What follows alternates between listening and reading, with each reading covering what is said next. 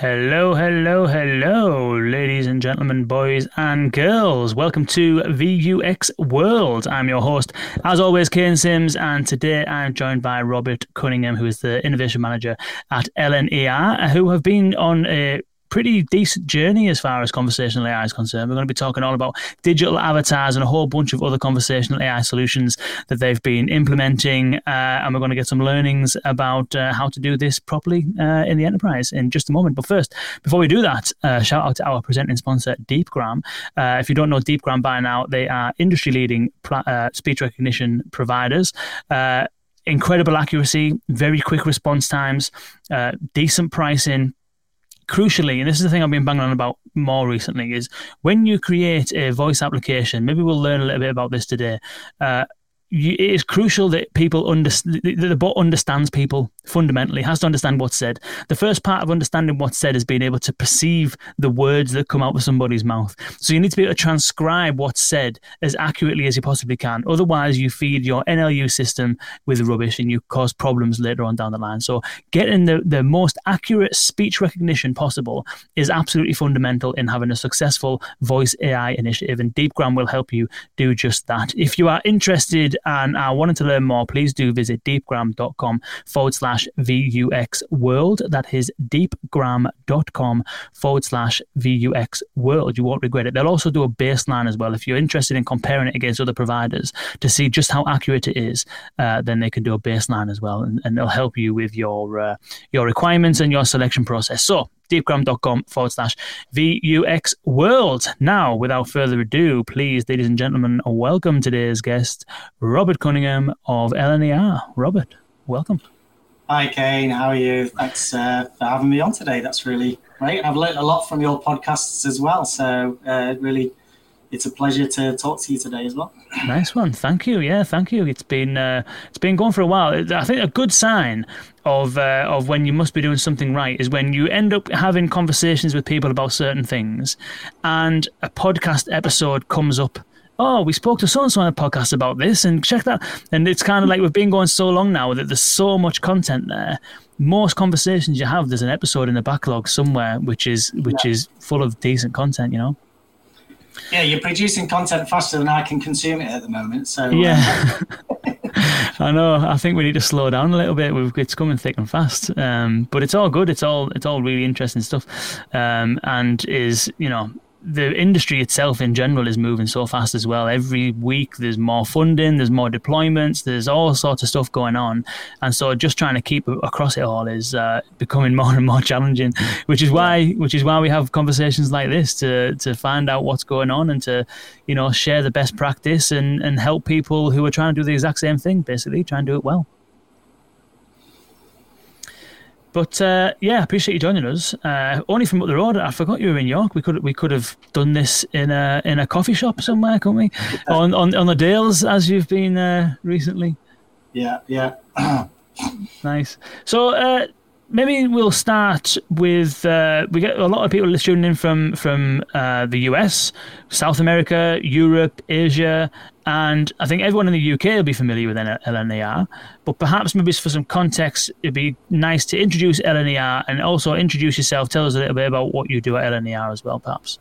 Yeah, sure. So, uh, well, let me start with uh, LNER first. So, LNER is um, is a train operating company. It's what they call it in the UK, and um, obviously it worked. Um, um, uh, in, in the previous model, should we say, um, LNER was one of the franchised train operating companies that uh, operates trains up and down the UK. Uh, LNER mostly focuses, or is their franchise originally was for the East Coast Main Line that goes from London up to Edinburgh, Inverness, uh, Glasgow, and Leeds, and serves a number of stations throughout. So um, um, we have been, or LNER has been operating uh, that service for a number of years now.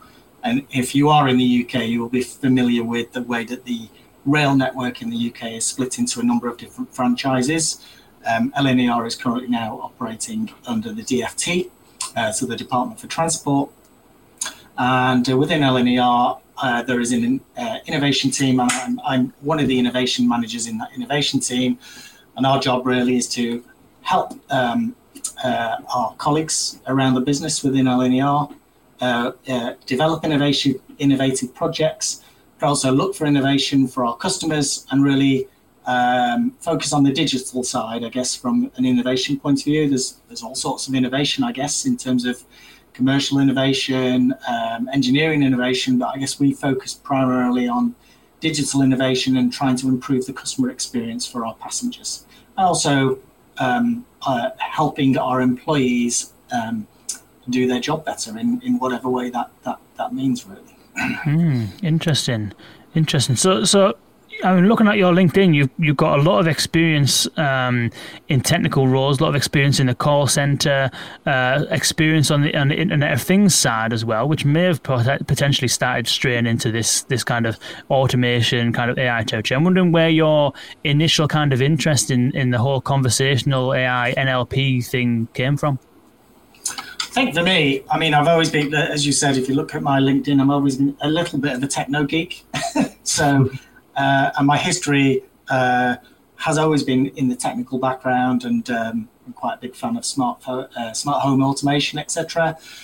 And um, you know, Alexa, the rise of Alexa, and the rise of uh, Google Assistant and natural language processes. Um, I've been following for a number of years, and um, it's a channel in that whole omni-channel environment that we all talk about that I think is obviously, you know, it's always just around the corner, I guess. But I think in the last um, two or three years, it's really getting to a level of maturity where it, it should be considered alongside some of the more traditional channels now. And I know there's still going to be a number of people that are hesitant to use voice, but I think that's becoming less and less. And I'm, I'm sure there will be a crossover at point at which at which point it'll just be another channel like email, like web, like um, um, chatbot, like uh, the contact center. It'll just be another channel that sits alongside of those. But I think you know there's really great things that NLP and uh, avatars as well. On top of that, can really add to the experience. So I'm quite interested in how we can move that forward and how that can work for customers in travel, specifically because I work at LNER, but I'm kind of more interested for myself how this technology will go, take us forward, and, and, and how it will end up, really, and where we'll see it going to. Mm, interesting. Well, it is it is a, a new channel, but it's also uh, proliferating within existing channels as well. You know, call centers ripe for this kind of stuff. A lot of innovation happening there uh, within apps as well, and on websites and stuff like that. So it's kind of one of those really unique things that is, you know, it's a new technology paradigm a new user interface paradigm that is establishing new channels, as you say, with digital avatars in physical environments, as we'll see, uh, voice enabled devices plus your likes of the voice assistant platforms. But uniquely, it's also a technology that can exist and does exist within existing channels, which is quite a unique yes. thing. And I think it can also complement those existing channels and, and um, dare I say, provide some of that, um, uh, take away some of that rep- repetitivity from mm. from other channels and, and, and provide a more real world experience to the customers, but also then provide a lower cost of serving that customer for um, for companies uh, mm. at the same time giving a, a premium experience. So I think it will be interesting to see how how far Avatar can go and how far natural language processing can go. In we know it can answer lots of simple questions, but it's those kind of contextual questions where you've had two or three iterations of a conversation. We know it still struggles with that kind of stuff, but I don't know whether that's going to be solved in the next five years, the next 10 years, but I think it will be. And that'll be really interesting. But it, it I also think with avatars and with NLP, right now it can really serve a re- useful purpose, purpose in, in, in helping at least some of the more simple repetitive questions that customers often ask, FAQs in a station, for an example and uh, letting then employees do the more higher value uh, um, actions or, or answer the more difficult questions and give that better level of service. Mm. Interesting. You mentioned earlier there that, that over the last three years, it's kind of matured to the point where the channel or the technology really needs to be considered uh, amongst everything else as almost a, a, an equivalent rather than an experiment kind of thing. What are some of the things that, for those tuning in that maybe haven't experienced or, or maybe new to trying to figure out the kind of natural language processing technologies, what are some of the things that you've observed over the last three years or so that are kind of signifiers of its maturity? Like, what kind of things have matured? Do you think over the last three years that make it uh, more, uh, more, more of a safe bet, perhaps, than it was five years ago?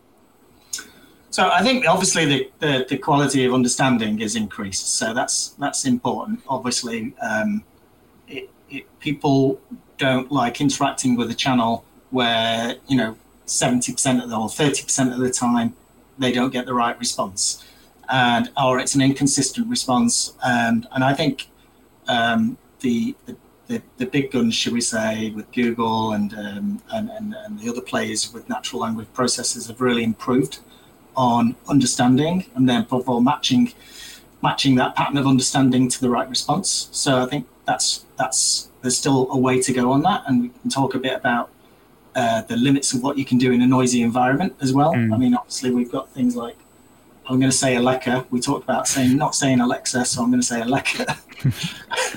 but in a quiet environment, NLU uh, is is quite um, highly accurate. But in a noisy environment, then it, it, it's it's a, it's a more challenging thing. Mm. And I think also, um, I what I've noticed in the last couple of years is that the um, providers of the ecosystems are realizing that this needs to move away from a very technical, engineering driven task to program a natural language processing tool to become a more of a business tool that someone who's not a doctorate in NLU speech synth- speech synthesis and, and programming can can operate. Because at the end of the day businesses won't have those kind of people for the mass for the for the large part. They need business tools that they can relate to mm. which hmm. allow them to answer FAQs program but in a in a very non-technical non-programming way and um, I was interested I think I saw uh, think you mentioned or you were talking to Cognigy a few mm. episodes back, and I saw some of their kind of um, flow diagram programming, which is more, it's still quite technical, but I think mm. it's moving towards that business orientated programming approach where you don't need to have a doctorate in in Python or, or, or all other different languages just to try and get the NLP to behave the way you want it to. Mm. Yeah, definitely. It's good. The, the platforms themselves, like the Cognigys, are really coming along a long way because they're able to spend time because they don't. Well, Cognigy does have its own NLU, but because a lot of these platforms are essentially kind of like layers over the top of existing NLU systems like Google's and Microsoft's, etc., they can focus on that stuff rather than the, the accuracy of the NLU. and so yeah. you can see you know, Cognigy have got some really impressive features. The the attention to detail around permissions and stuff like that is really good. We had uh, Kishore Reddy from Yellow AI, CTO of Yellow AI, on the podcast last week, and he was talking about the the layers underneath the kind of that initial interface design side of things. So you've obviously got the canvas to create your your flows and stuff like that, but then underneath that, this kind of like business process layer mm. where you can almost map the business process to the conversation, and then you know, so so it's almost like those those platforms now. They're not really conversational AI platforms in a sense. One, they're business automation platforms yeah. uh, and customer experience platforms, really, yeah. beyond anything else, which is a really interesting uh, development. Yeah, and there's lots of, I guess there's there's a there's a bringing together of different technologies, isn't there? Where it's obviously um, NLP is considered maybe just a front end, but on the back end you need uh, uh, what's it, uh, business process or robotic process mm. automation and things like that. And there are other companies that are specializing in that. But the great thing is, um, you know, the ecosystems these days are a lot easier to plug together through APIs and, and standard kind of REST uh, APIs and things like that on the back ends. So it's no longer a really hard task to interface one, connect one subsystem to another subsystem, uh, um, which traditionally, I'd say five years ago even, could could really blow a project's costs out of the water in terms of it just wasn't worth the effort because it was too hard to do that engineering between the two products. Mm. And now they're almost yes, we've got a connector for this here and we've got a connector for that there, and you can just, with a little bit of understanding, plug them together and they can talk to each other. Mm. Yeah, makes makes everyone's lives a lot easier, um, especially for some of these capabilities. You would never get anything off the ground. Um, So I'm curious then. So so when did the kind of journey with LNER start then from from the conversational automation perspective? What was some of the first where where did the initial idea come from and what were some of the first examples of things that you were experimenting with? So um, so LNER, as you you know, if you've been to our website um, or if you've uh, interacted with LNER, you're probably aware that we've got an omni-channel environment and you can reach us over the web, you can reach us over uh, um, contact center through uh, uh, chatbot on the web, email, number of different uh, ways to reach, and we have an LNER app uh, where you can book a train service, etc.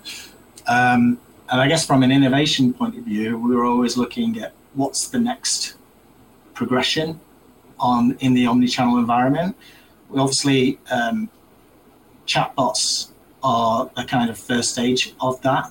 The chatbots um, sometimes are quite limited. In fact, in the in the way that they can integrate to back-end systems, and sometimes they're kind of quite disjointed. Um, uh, we are trying to see how we can move our omni-channel environment to be more consistent across the channels so that a customer, no matter which channel a customer interacts on, they get a same consistent response. And so whether you go to the website or whether you go to the contact center or whether you go on the chatbot or whether you speak to uh, a digital avatar, you get the same consistent response, um, which is sounds obvious, but for large organizations, that's not necessary. When you're working with multiple suppliers that are all providing different pieces of the puzzle, that's not necessarily always a, an easy thing to do. So I guess from um, coming back to your question on how did we get into voice, it was really um, uh, we saw some interesting technology. Um, um, our CIO saw some interesting technology in a European country, another rail operator. They were experimenting with providing um, uh, um, live voice interaction in this in the railway in the station environment to answer queries, um, to provide rail timetable information, and kind of answer those kind of very, as I said, very simple, automated, um, repetitive uh, questions that um, our staff would be more than happy to answer in the station, but staff do have a primary role, and they usually sometimes the staff are doing a very important role in the station, and safety is their concern. So if we can help uh, resolve some of those questions in the station, um, that would be uh, an ideal. And also, I think we noticed that there are a number of customers who will interact digitally with us using the website, using the mobile app, etc. But there are, um, in the UK at least, still a large uh, part of our customer base don't want to interact necessarily digitally, and they will be the type of person that would go into a station and buy a ticket from the ticket office uh, speak to a member of staff, get on the train, and, and really not have uh, used our digital journey or not um, uh, uh, not have explored our digital journey at all. And so, one of the things we were interested in seeing were with this um, uh, European operator was whether their technology could be used in a station environment to address that type of customer profile, that type of persona.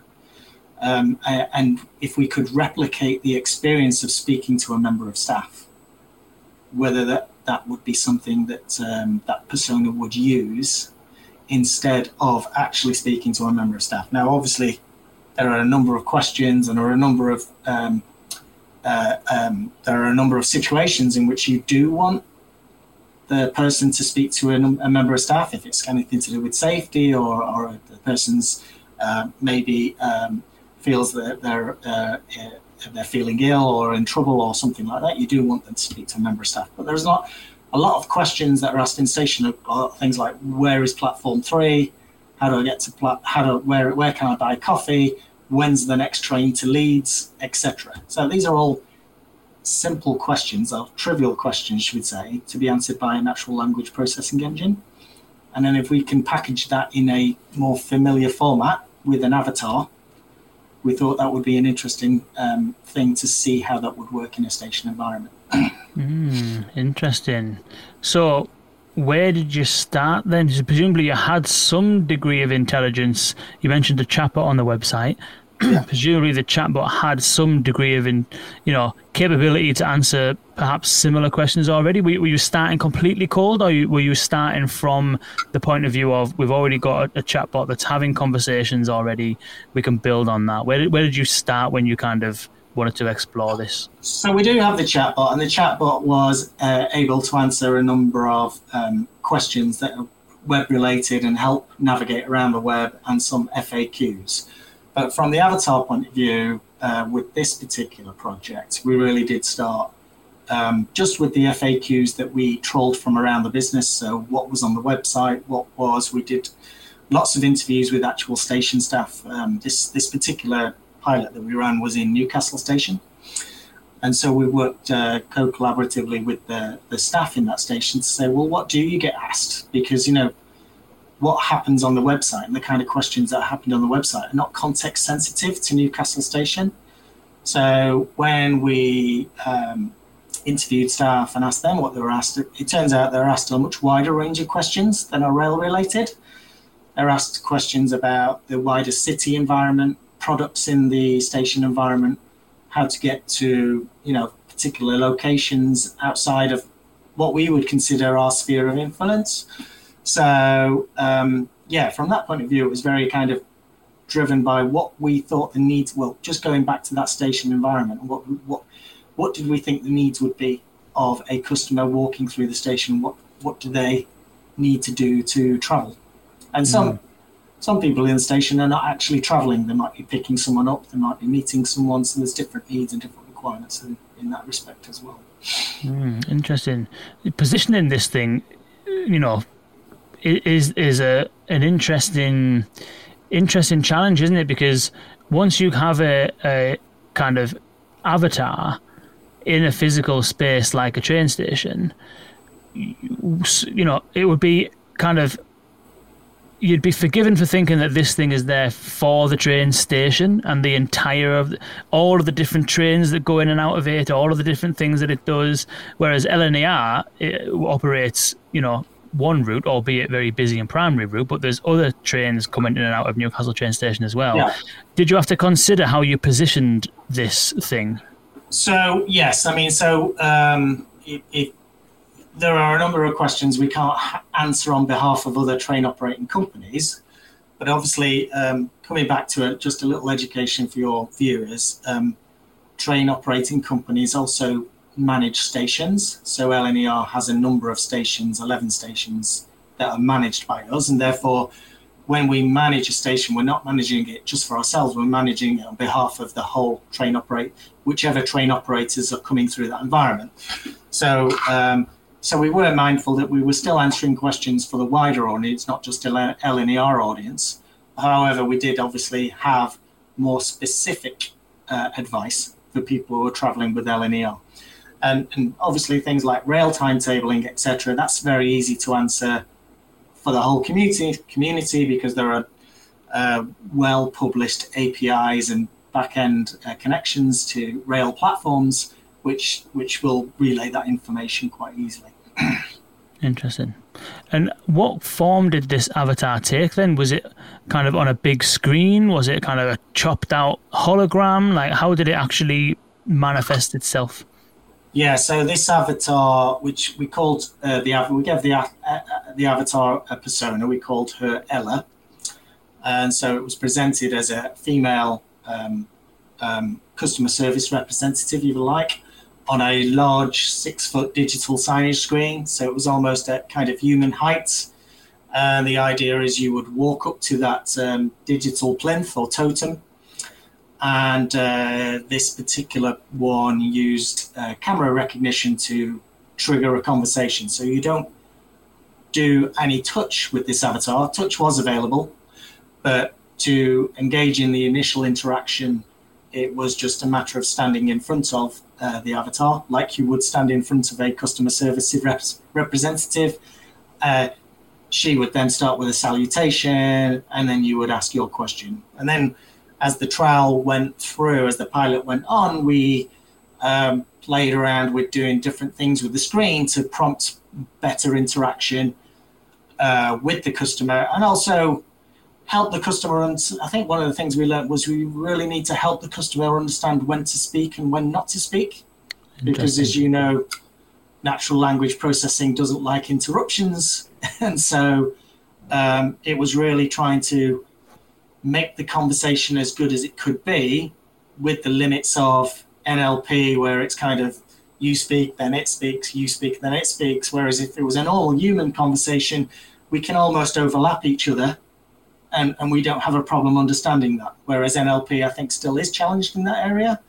Uh, and I think that was one of the learnings is how, how we can educate the customer to speak in a more natural language processing friendly manner, should we say. and, and how do you do that? Uh, the way we did it was really uh, because we had the avatar, we tried to use um, uh, semantics in the way the avatar presented itself, like listening and things like that. And also, we actually played back uh, um, played back the text that the person was speaking, so they got um, visual recognition straight back that they were being understood because before at the beginning of the project we didn't have that, and I think a lot of customers didn't weren't confident that they were being heard. So it was really important to actually relay back to the customer. Actually, we, we are translating what you're saying, and we can hear you. And they knew then from that visual kind of feedback that they were being understood, and it also allowed them to understand when to stop the conversation and wait for a response because they knew something was processing almost like if if we're on a computer, you know, when we see the mouse and we see that little thing going around a corner, we we instinctively know, okay, that means the computer's doing something. we had to kind of almost design a kind of visual language around letting the customer know something is happening in the background. Interesting. Yeah, it's almost like because it's it's almost like a new interface type, and so you kind of need to because obviously people are starting to get familiar with smart speakers. A lot of people talk to their phones. You mentioned though that the demographic in this instance was very specifically people that don't potentially talk to their phones, um, and so for them it's a, an entirely new interface type. Um, and even for most people, not a lot of people have actually had conversations with an avatar sitting in front of them, even if they do use the phone all the time, you know, voice assistants on the phone. And so I suppose you've got to almost like bring it right back to the basics, haven't you? show yeah. them when it's listening, show them what's actually being said, uh, maybe kind of like help them, you know, un, un, yeah, help them understand how to use it basically, when to speak, when yes. not to speak, when it's thinking, when so, it's when it's processing. So it's a new modal channel to most people. They're not used to walking up to a what is basically a digital signage platform and interacting with it via speech. And you know, we all use. Uh, I'm sure people have used Alexa and Google Assistant in their homes. And you've kind of, without realizing it, got to realize what the capabilities of that platform are and how you interact with it. And you'll start with the hot word and then you'll say what you want to. Um, you know, some people start with a hot word, wait for a response, and then ask their question. Some more advanced users might do the hot word and go straight into the question, knowing that the platform will understand both. So there's a kind of a language there that's already going on just in a kind of a home environment. And when you introduce the avatar itself, I think that kind of introduces a new dimension because now a person thinks, okay, I'm going to speak to this like I'm speaking to a normal human. But of course, we know an avatar isn't quite a normal human at this moment in time. And there are still technical limitations, as I said, about overlapping speech and uh, uh, uh, uh, and that kind of thing. So it's providing those visual clues that really helped.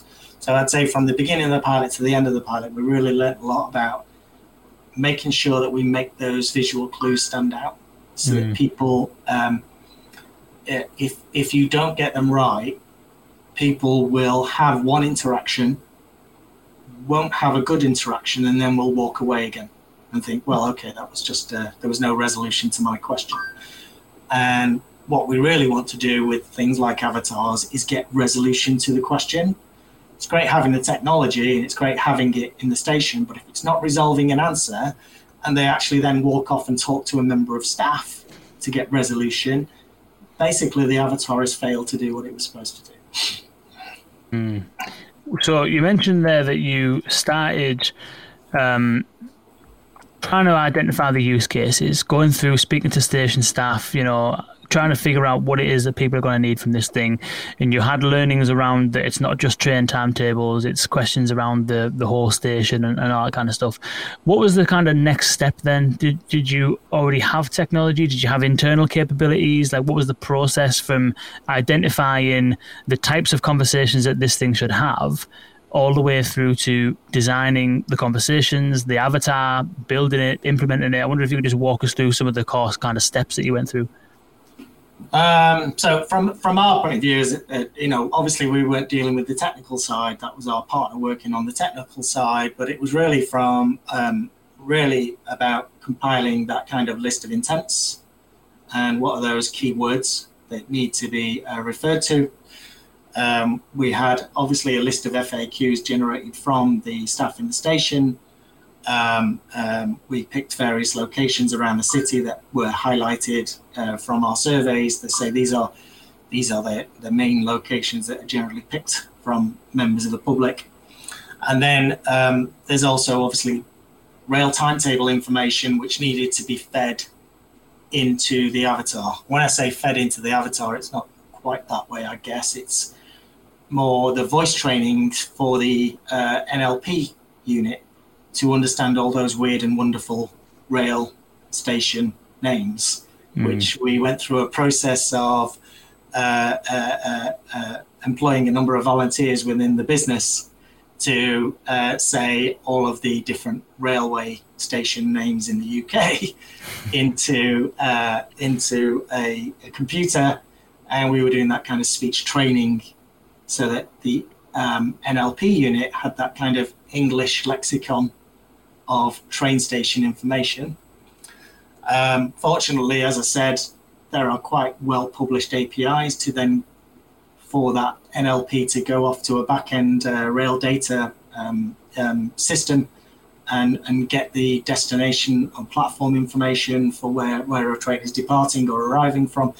So, so that was up to the partner to do that, but that, that was quite a well published API to be able to do that. But I think, yeah, the training of the rail language and the way people speak in a station environment was something that they didn't have. So we had to go through that process with them of of of, of, of learning and speech training the avatar mm. to be able to pick out uh, very specific rail terms or station names. Mm and you've obviously been given it it's in Newcastle, and I think I can get away with this given that I'm from just up the road from Newcastle. You've got uh, the accent situation to deal with in the. Yes, so we did have dialogue was fed in as well, so we did obviously try and include in that speech training people with a strong Newcastle dialogue, um, uh, and we did. Uh, teach some uh, colloquialisms, should we say, mm. local colloquialisms to the avatar. Um, so um, I, we did find actually during the pilot that they weren't used that much. Interesting. Uh, that that may well be because uh, when people are interacting with natural language processors or, or, or, with avatars, they probably assumed that it couldn't speak that kind of dialect. Yeah. And went into their best English, should we say? Yeah. Um, yeah. But the, for those that tried, they might have said "why I" or "has it gone?" yeah, yeah, yeah they would have got a response. Interesting, interesting. Well, that's a good example of best practice there. You know, especially when you put it in a in a live environment as well, in a physical environment where you are, you know, doing something that is you know, fairly short term. If this is a pilot, it's fairly short term, so it's it's something that you want to try and get some learnings from. But that's a step that a lot of a lot of organisations make is that they'll skip that retraining bit. They'll all fall to pieces because it won't understand uh, those kind of accents or colloquialisms or station names and stuff like that. The whole thing falls to bits. Um, but so it's good. It's good that you did that. So so you've gone through that process. Then you've created it. You, you've put that into the train station. How long was it there for? Uh, we ran the trial for about 10 weeks. It was actually there longer, but the actual pilot was run for about 10 weeks. okay, fair enough. and then, so you've alluded to kind of so far that during the pilot, things were being changed. you were, Yeah. you were, you put the transcript on. And I wonder if you can walk us through like what was that ten week period like? Was at the beginning was there some very specific things you were trying to learn? Were you generally capturing feedback and iterating? Like what was what was the ten week period like as far as the learning side of things? Because this was a first of a kind for us, we we really um, only had some ideas from previous examples with our uh, partner as to what kind of questions might be asked and how people might interact. So um, the the questions kind of split up into eight different categories in terms of kind of as I said about um, rail timetable information, product knowledge in the station. So people might want to know where can I get a coffee. Um, um, uh, specific stores or shops uh, people want to see, then things like facilities, where is the toilet, that kind of thing. So we had around eight categories that we kind of subdivided the questions into, and then we um, we kind of made, monitored what those um, what was most used, shall we say, over the pilot period. Um, we also then um, at the beginning of the project the screen was mostly the avatar. So the avatar uh, would interact with you as soon as you came up, but but while customers or, or passengers were walking past the avatar, she was very kind of she was just swaying, but she would move around a little bit, but not really um, beckon someone in. And one of the one of the things we wanted to understand about the avatar is whether we can whether the avatar itself can create engagement because you could have all we could have done all this with just a Google Assistant on a on a tablet, should we say, without the avatar. What the avatar brings, I think, is engagement and helps with that initial engagement with customers walking past. We we uh, hopefully the way we designed it, they would see this as an information help point, um, and and they would. Um, recognize the avatar immediately as something they could speak to. But we did have to work on that because it's, as I said, it's not natural that you would just walk up and speak to a, a digital signage platform um, in a station environment. And there are lots of digital signs in the station environment already. So why is this one any one different? So we did have to market the fact that there was a trial going on and you could speak to this platform. But as the uh, as the pilot went on, we we realized that we have to do a few more things on the screen. So, as I said, we started to play with using the avatar to beckon people over. So she might now start doing things like that, or or or, or making certain signals that give you an indication that she was trying to engage with you. We also um, played around with the um, left-hand side of the screen, should we say, to put more um, uh, to put questions that rotated. So we would give the customer idea of what they could say because a lot of customers would walk up to an avatar and then also not, not really know what they wanted to expect from it. So um, in those situations, we found it helpful to have a rotating set of questions, you know, you know, top questions that might want to be asked, like where is platform four? How can I get a coffee? Where is my train? It gave them a visual clue as to how they could phrase a question. And then lower down, we had a number of international flags because another element of this pilot was to help with international language translation, uh, which, uh, you know, uh, I would be the first to admit I'm a typical English person and I don't speak any other languages very well. And uh, I know one of the pain points in our station for our staff is we do get lots of international travellers travelling throughout the UK on rail, and some of them don't have English as their first language. So if we could use the avatar to do that translation and answer those FAQs, um, that would have been a real bonus for us. So we really wanted to see if we could highlight to passengers that this was a facility that uh, English plus other languages could be used in. Go on. I was just saying, and, it, and I think as we as we did go through this trial, as I say, I think there was kind of more on that development of prompting the conversation, but also allowing the customer to understand when was the right time for them to speak. Hmm. So um, put in the subtitling on, uh, subtitling the answer as well, because obviously station environments are not the um, quietest environments. Lots of squealing of brakes and trains coming and going, and so um, it was necessary not only to translate for the passenger what we think they said, but also then translate the answer as well, because sometimes um, they couldn't quite hear what the avatar was saying. Mm-hmm. So um, I think noise. I know we can talk about noise, but noise was a real challenge for this kind of technology in the station, and uh, and that's something that we need to work on going forward. Was there presumably there was um, there must have been. Uh, I imagine that you sounded you. It sounds like you're working with a partner who has done this kind of stuff previously. There must have been um, a, a, suspicion that noise would play a factor. Did you do anything in that development process to train the speech recognition models in the station environment, or what did you do previously and during so, in order to? so we did do background recording of station environment, and the partner obviously um, had some noise cancellation technology on the hardware side um, and they did some modeling and testing of the speech um, analytics, shall we say, with with that kind of background noise going on.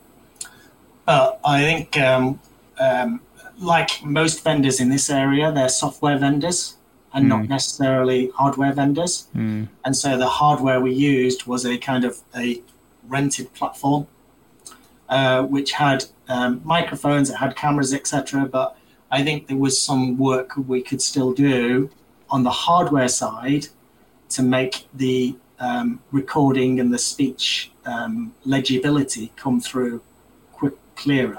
Mm. Uh, and that wasn't obviously um, this partner's um, primary concern. They, as, as I said, you, you, probably know from your conversations, most of the vendors in this area are kind of very software based companies. Yeah. Um, and this um, this technology, if it's going to be used in a station environment, we need the perfect hardware mixed with the perfect software.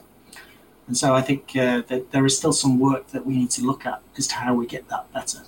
Hmm. Um, and I, that, that was a learning point for us. We knew that we knew that we knew the station environment would be a challenging environment, but I don't think um, we knew how challenging environment would be with the unpredictable noise and the the noise levels in a station can ebb and flow over five or ten minutes, depending on whether trains are coming and going and whether a, a, a number of passengers are flowing through the station. So it's really kind of quite unpredictable.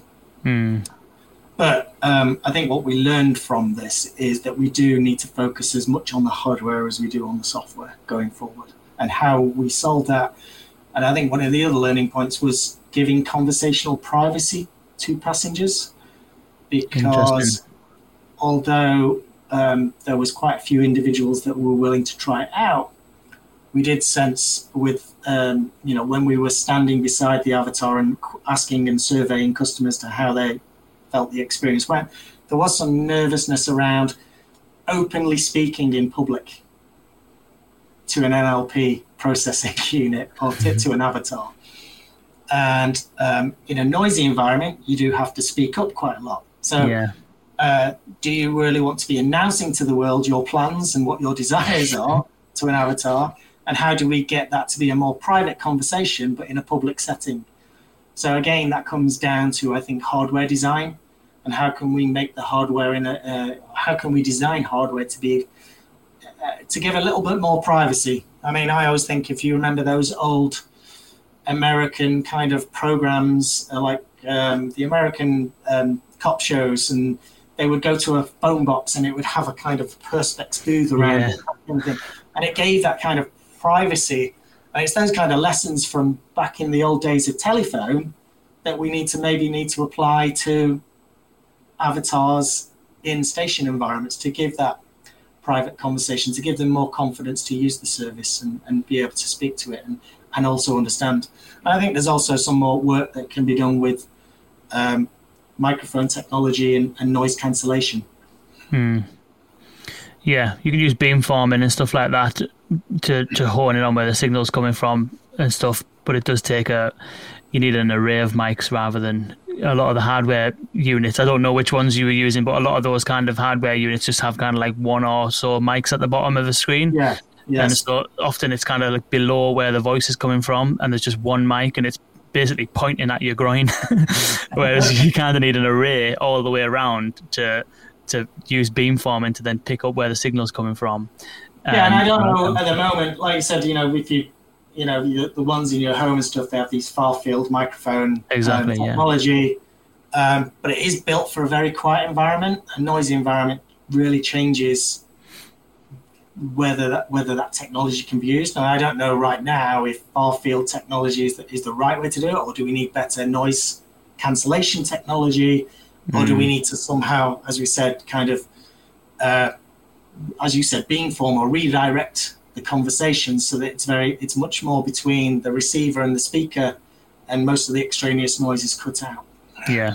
Yeah, it's a combination of it all. I think you know. I think some of the OEMs in the in the head units for vehicles tend to do tend to do a half decent job. They've obviously got the beam beamforming mic arrays, which basically zone in on the speaker, but then they're used to having that background noise, which they you know. I think hmm. actually some speech recognition providers prefer to have it in and they'll cut it out themselves, whereas some prefer to try and cut it out first and send a, a, a more cleaner kind of audio signal. But it's kind of a combination of the whole lot because that's the very first point of call, isn't it?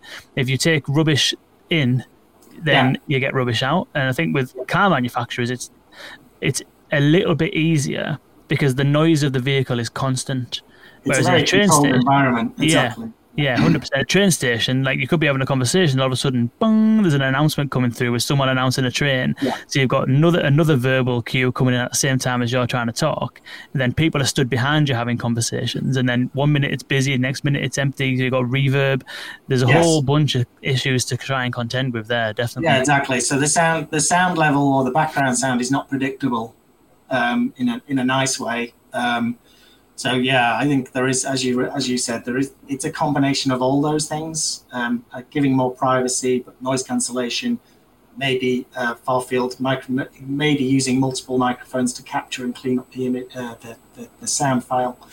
Um, but I think that's something we still need to work on uh, going Yeah. forward. That was one of the the, the um, one of the learnings from this pilot. Mm. But I think also um, what was interesting for me was the customers or passengers' reaction to walking up and talking to a static platform, shall we say, and talking to an avatar. And so you got a very uh, varied range of customers who immediately assumed they were talking to a, another human being. Um, and then you'd get obviously maybe people who are a bit more savvy would realize they would need to speak and then they would uh, wait for a response and there would be a delay going off to the cloud to get a response. And how long would that delay be? So we had to work on how making sure that that kind of delay was notified as, as i said visually to the customer so that they didn't then say a second thing because then the conversation goes uh, on a down, downward spiral and end up ended up with no resolution. So uh, there, there are some interesting um, um, elements there that we've still got to work on, I think, to, to Mm. educate customers as to how to uh, engage with Mm. avatars. And I think the other thing on avatars as well is the type of avatar you choose. You can go for a real photorealistic, or you can go down to very cartoon level. Um, the, the actual avatar we chose was kind of somewhere in between and um, and the partner we worked with deliberately chose somewhere in between because uh, from their experiences using a very photorealistic lifelike avatar actually um, disengages some customers and they then don't realize they're speaking to an avatar and then do try and have that more human conversation. So again the avatar itself is a visual clue but you don't want it to be too real. You want the passenger to realize they're talking to a bot or an avatar at the end of the day and not to a, a real agent, should we say. Mm, interested. And I suppose the, the too cartoony makes it almost seem a little bit too gimmicky, like a, a little bit less trustworthy than it would be. You know, am I going to get a real sensible answer out of this thing if it's like a cartoon sort of thing? Yeah, yeah, and I don't know where that line is. I think you just have to try different ones. And I think um, that raises an interesting point, which was about um, different passengers want their avatars to have different representation to be more like them. Mm. So there isn't, I think, there isn't one avatar that you can go with. You might brand your avatar, but you probably will need a set of avatars that then you can, if you're using in this in this pilot, we used camera recognition, so facial recognition. So um, it would be um, not not beyond uh, imagination to be able to then profile the passenger or the, the person in front of you and then match your avatar to the profile of that demographic of that person which I think is probably a, a, really good way to go to just make sure there's an inclusivity element. Mm. Mm, interesting. Yeah, it does really open up a whole bunch of additional questions, you know, with the whole the avatar, you've got the multimodal side of things to consider, you've got all of your environmental things to consider, you've got the things you mentioned around additional design supports around the transcriptions and stuff like that. But then you've also got the additional um, design consideration of simply the avatar itself. Like when it's hmm. talking and giving directions, does it point? If it's giving directions to the toilets that are over there, or does it stay sort of still? You've got a whole load of considerations to take on, you know, when you're designing. As soon as you put an actual physical thing there, you've got a whole load more things to contend with. Yeah, and once you've, you know, once you're talking to an avatar, you're, you're basically talking in two modes because you're using speech, but you've also got a screen in front of you. So we did try and utilize the screen then to do things like mapping and give directions. So she, uh, the avatar Ella, could just hold a map and show you where you wanted to go in the station, and then you could link off to the QR code that you could then scan with your smartphone if you wanted to to take to give you a, a digital map of the station or, or of the city environment. So um, I think that was a really helpful thing to be able to go between the t- speech and the screen mm. uh, to, to provide a better experience. And certainly, if you're going to go, we, we didn't do it in the pilot, but we didn't do any kind of transactional services like buying a ticket. But if you were to buy a ticket, then you know if you you you'll be familiar with rail in the UK, Kane. There's mm. a number of different tickets you can buy for a journey. Uh, can be quite complicated even on a website. Mm. If you were to try and relay that over a speech channel, how many different ticket options were available, it would quickly become um, unworkable from a speech conversation point of view. Mm. So that's where I think an avatar could then use the screen to actually show the options rather than speak the options and then you then interact with touch. So you're using touch and speech to complete the transaction in a more natural way and a more efficient way. Mm, definitely, I think that's definitely where it's heading. Using using the modality for what it's best at, basically, you know. Um, so you mentioned there that you got a few learnings as, far as you know, customers, uh, some people thought it was actually a human. Some people understood, based presumably on prior experience, that it was a bot and how to talk to it and stuff like that. Lots of learnings you got from how people are interacting with it, and lots of design decisions and iterations you made over the course of the trial.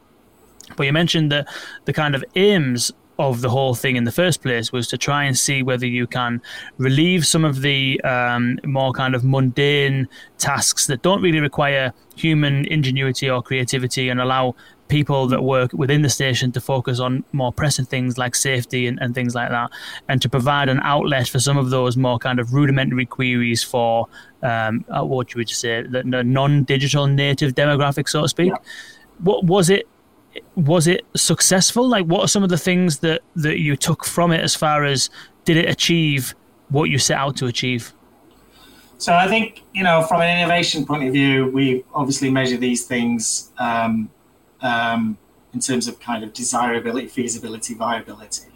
So I think we proved there was a good, a, a large, a very high element of desirability. Um, customers and employees, and we've got to remember employees are as equally important from, from our point of view, uh, really got how this could service passengers and increase passenger experience in the station environment.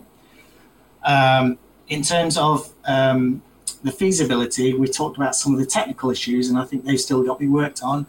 And, and because of that, I would say in that pilot, the accuracy um, which then leads to a resolution, was not as good as, as high as it should be.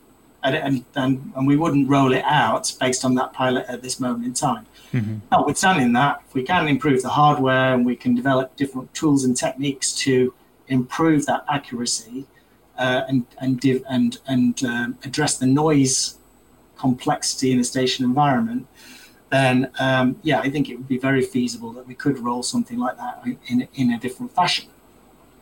Um, but I think um, it's it's something that it from our point of view we just we, we really wanted to understand does the customer get resolution? And will uh, will that question answered by the avatar re- results in a reduced number of questions to staff?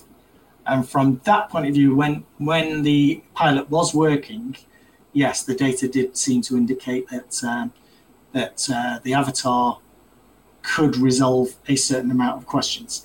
And bear in mind, quite a lot of the questions in the station environment are people passing through wanting to know very simple information like where is my platform or when is the next train to XXX.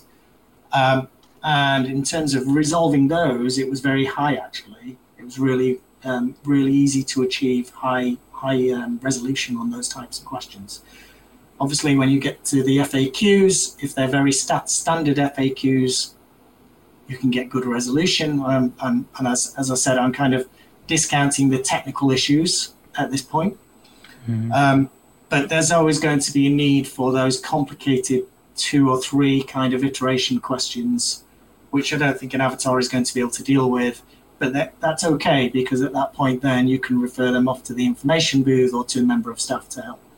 Mm. But if we can reduce um, the number of questions even by a small amount, that's a large, you know, that's a large bonus in terms of um, allowing the staff to be able to do what they need to do, but also giving resolution to the customer so they can move on. Because in in station environments, there's not always a member of staff exactly where you want them to be. So you might be at the far end of a platform. In this example, we had the avatar right in the center of the concourse of the station. So we, we put it there deliberately for maximum effect and maximum uh, traffic flow through of passengers. But in a real world scenario, you would actually maybe want to use this avatar in the less populated areas of the station where there's unlikely to be a member of staff, but there is an avatar there to help you out. Mm. And with the avatars, um, you could have one basically everywhere every platform, multiple wow. on each platform, you know, absolutely all over. And so you're never more than 50 meters away from one, which yeah, means so, that they can do the job of 100 staff. So uh, exactly, and you could, you know, you could then put them in waiting rooms. You could put them on board a train if you wanted to. There's, there's, there's no limit to where you can put them. Then is there? So it's mm. really then about uh, bringing down the cost per conversation, uh, mm. and and and having a product that's viable. Um, so, so, so obviously, uh, avatars are still quite expensive at the moment in terms mm-hmm. of the design of avatars and the rights to own an avatar and and the, uh, and the digital uh, rights to have one. Um, so, I think once we've gone through a few iterations of this process, we would maybe get to a cost per conversation that was on par with where we need it to be. Mm, interesting. Nice. Well, very good kind of early signs, though. I think, barring some of the hardware situations, um, and as you said, the cost for, for the actual avatar itself, uh, it sounds as though there's a lot of good learnings there. And I think, actually, to be honest, you'd have to spend a bit more, but I think you could find a hardware and software mix that would get better accuracy. There's some some really good technologies out there that can work in noisy environments. And for those people tuning in, please do check out the conversation we had with Andrew Richards from SoundHound, all about this exact topic. Uh, voice AI in noisy environments is really worth a listen. Um, but yeah, no, hopefully then uh, in in a few years' time, if we uh, if we can continue to to kind of bring the cost of this sort of stuff down and improve the accuracy, we might see some of these in a few more few more locations, maybe yeah, we'll watch this space. but it's yeah. definitely an area that um, it, I think has got a lot of uh, value, and I think it can deliver a lot of value to to the passenger experience in the station. As I said, specifically for the customers, for the non-digital customers, should we say? Uh, and and there are always uh, certain segments of society that don't want to interact digitally. So um, this is one method that can really help, I think, in a station environment. mm, mm, definitely, definitely. Wicked. Well, Rob, it's been an absolute pleasure. Thank you so much for joining us. Um, there's inevitably, actually, I forgot to mention, there's inevitably a customer experience benefit here as well. You touched on it already, but I can't help but think of the experience that I had in Manchester Airport a few weeks back, which is the worst experience ever. I was waiting for two and a half hours just to go through security.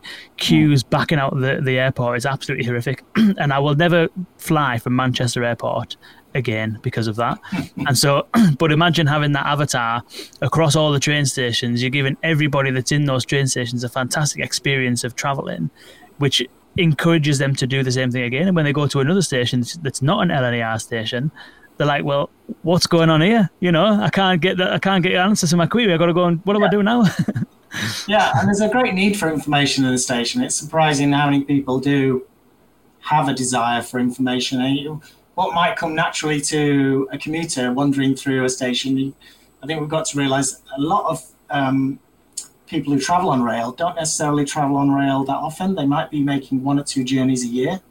They might be on a long haul journey to see their relatives or some major life event. And train stations are still quite confusing places to them. Mm. And so, technology like this, anything that can help alleviate that anxiety when they're traveling is, is, is a really good thing and what we're trying to do at LNER, to be honest. Perfect. Well, Robert, thank you so much for joining us. It's been an absolute pleasure.